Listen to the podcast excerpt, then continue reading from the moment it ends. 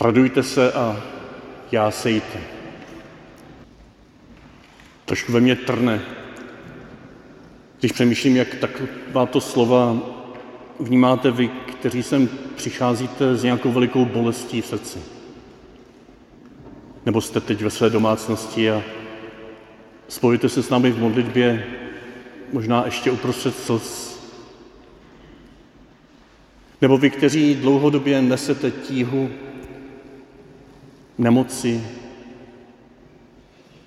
tíhu, kterou jste si nevybrali a teď vám někdo říká, radujte se, jásejte. Já nemám žádnou blízkou osobní zkušenost se ztrátou dítěte. Ani s dlouhodobým doprovázením dítěte, které potřebuje zvláštní péči. Ale přesto tuším, že se mohu pokusit ze čtení, která zazněla, vám pootevřít nějakou skulinku do Božího srdce, abyste si vy sami spojili vaši osobní jedinečnou zkušenost bolesti, trápení, ale možná i vděčnosti, možná i té veliké radosti s tím, co dnes v Božím slově zaznělo. Teprve nedávno jsem se skoro tváří v tvář setkal s nečekanou ztrátou dítěte, ještě před narozením. Jeho maminka mi napsala, ta bolest je nepopsatelná. Ano, manžel je mi velkou oporou. Byl se mnou po celou dobu v nemocnici. Děti s babičkou jsou statečné a pomáhají mi. Jak se vžít do situace člověka, do situace, věřím, i některých z vás, kteří toto prožili či prožívají. Jak se vžít do situace člověka, kterému se narodilo dítě a vy nevíte, jak dlouho bude žít. Nebudu se vžívat. Budu jen možná naslouchat pozorněji, až příště potkám někoho s touto zkušeností. A tak mi dovolte, abychom teď společně naslouchali pozorněji slovům, která zazněla. V tom prvním čtení z listu korinským, druhého listu do Korinta, zaznělo desetkrát slovo útěcha, nebo nějaký jeho tvar, těšit, útěcha, těšitel. A jednou navíc potom ještě v evangeliu. Plačící budou potěšeni. Slavíme dnes mši svatou inspirovanou Matkou útěchy, Pannou Marií, Matkou útěchy. Co je útěcha? Co pro nás znamená útěcha? Jaké vrstvy, výšky, hloubky má tohle slovo? Jaké podoby? Mohli bychom říct nesčetné, tolikeré, kolik je vás, kolik je nás, kteří potřebujeme někdy utěšit.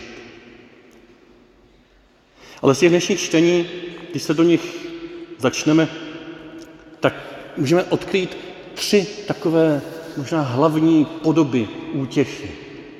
Ta první, na závěr prvního čtení jsme slyšeli, a proto máme, pokud jde o vás, pevnou naději. Víme, že jako máte účast v našich souženích, tak budete mít účast i v naší útěše. Útěcha z budoucnosti. Útěcha, která zaznívá i v evangeliu, právě na závěr. Jásejte, neboť máte v nebi velkou odměnu. Něco, co nás čeká. Bůh nám setře každou slzu z očí. Bůh nám zaslibuje, že všechno bude dobré. A jak se traduje ten výrok, myslím, od Johna Lennona, nevím, jestli to řekl on, že všechno nakonec bude dobré. A jestliže to není dobré, tak ještě není konec.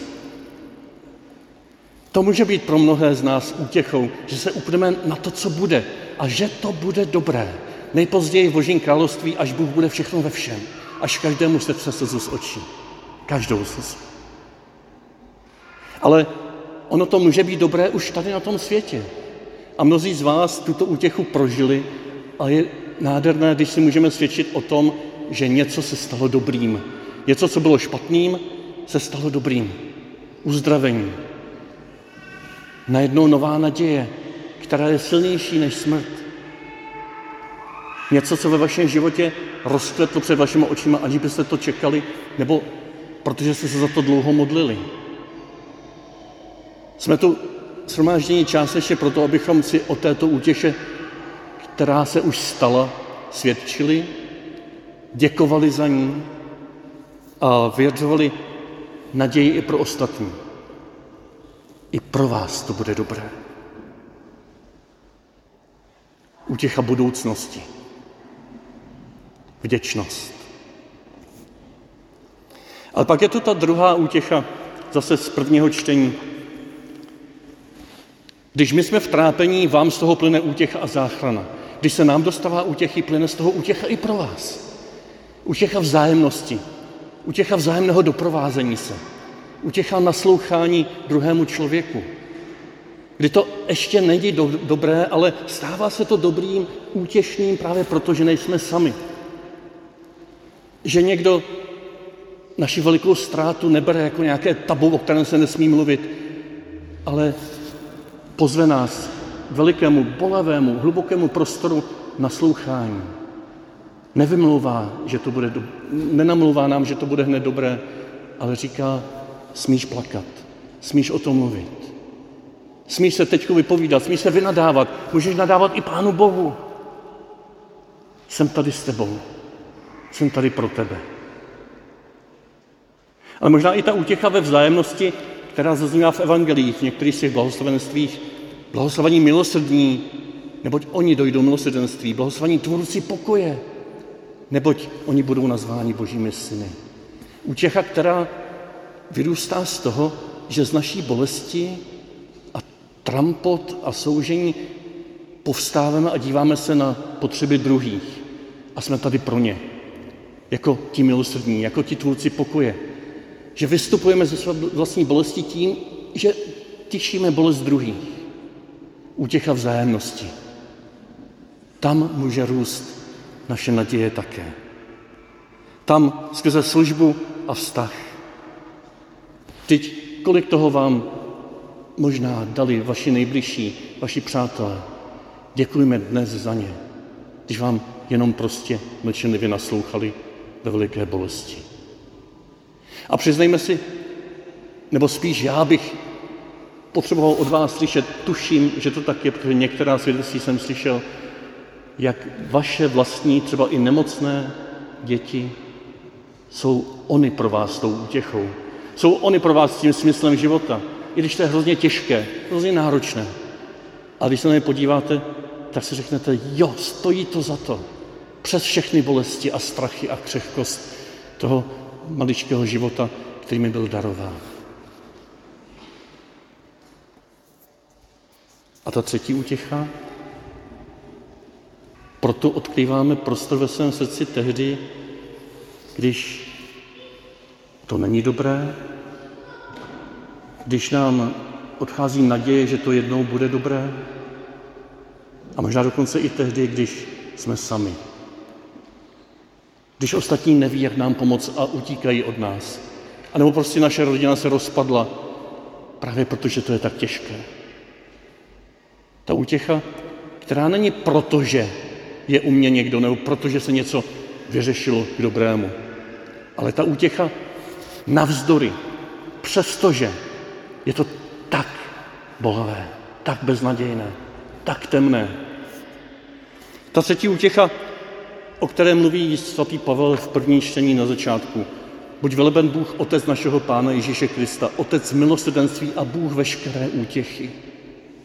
On nás těší ve všech našich souženích.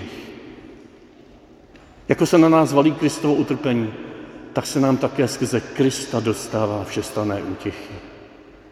To je ta útěcha, která postupně roste navzdory veškeré bolesti a temnotě v našem životě, navzdory tomu, v co doufáme, navzdory tomu, že už ani nedoufáme. Je to ta útěcha, které v františkáni říkají opravdová radost františkovská. Je to ta útěcha, které jezuiti říkají útěcha bez předchozí příčiny. Ta nemá příčinu, prostě je. Protože si tě Pán Bůh zamiloval, dal pro tebe svého jediného syna a je s tebou a nikdy se tě nezřekne. Ta útěcha, kterou možná Magor Martin Jirous vyspíval v tom verši, je oheň v srdci prázdnoty. Jsi v prázdnotě to Bože, ty. Tuto útěchu bych vám přál, zvlášť vám, kterým se zdá, že nemáte kolem sebe dostatek lidí nebo dostatečně naslouchající lidi, že nevíte kudy kam a že není naděje na zlepšení. Tuto útěchu, která roste z Krista, kterého si tak možná ani nemusíte pojmenovávat, protože on je rozprostřen do celého stvoření. On se jako trpící člověk i Bůh vtělil do všech trampot našeho života a věřím, že tato útěcha může vyrůstat nečekaně, možná v malém mrknutí oka, možná v malém dárku, který od někoho dostanete, možná v tom, že najednou vstanete ráno a máte sílu k novému dni, možná v tom, že večer si řeknete zcela unavení a vyčerpaní, že byste se ráno ještě rádi probudili. A tak útěcha z budoucnosti, vedoucích k vděčnosti, útěcha ze vzájemnosti, vedoucí ke službě druhým a útěcha v Kristu, vedoucí k důvěře.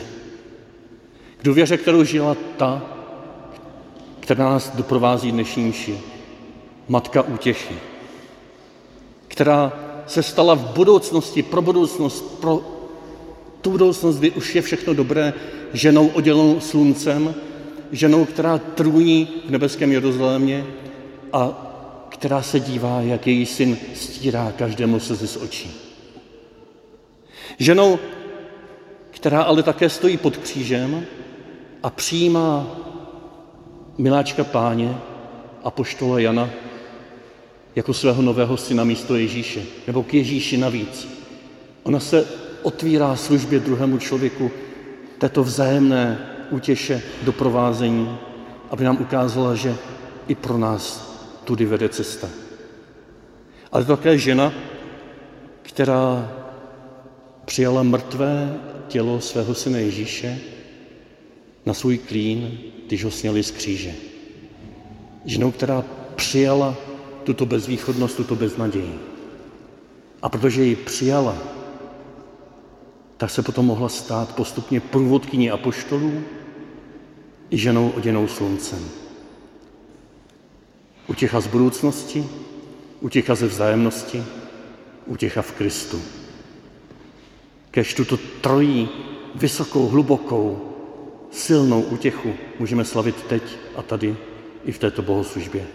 A když se z této bohoslužby aspoň trošičku jako potůček rozleje i do vašich životů, aby nás utěšila, anebo abychom se k ní přidali a byli těmi, kdo mohou tuto útěchu zprostředkovávat svým blízkým.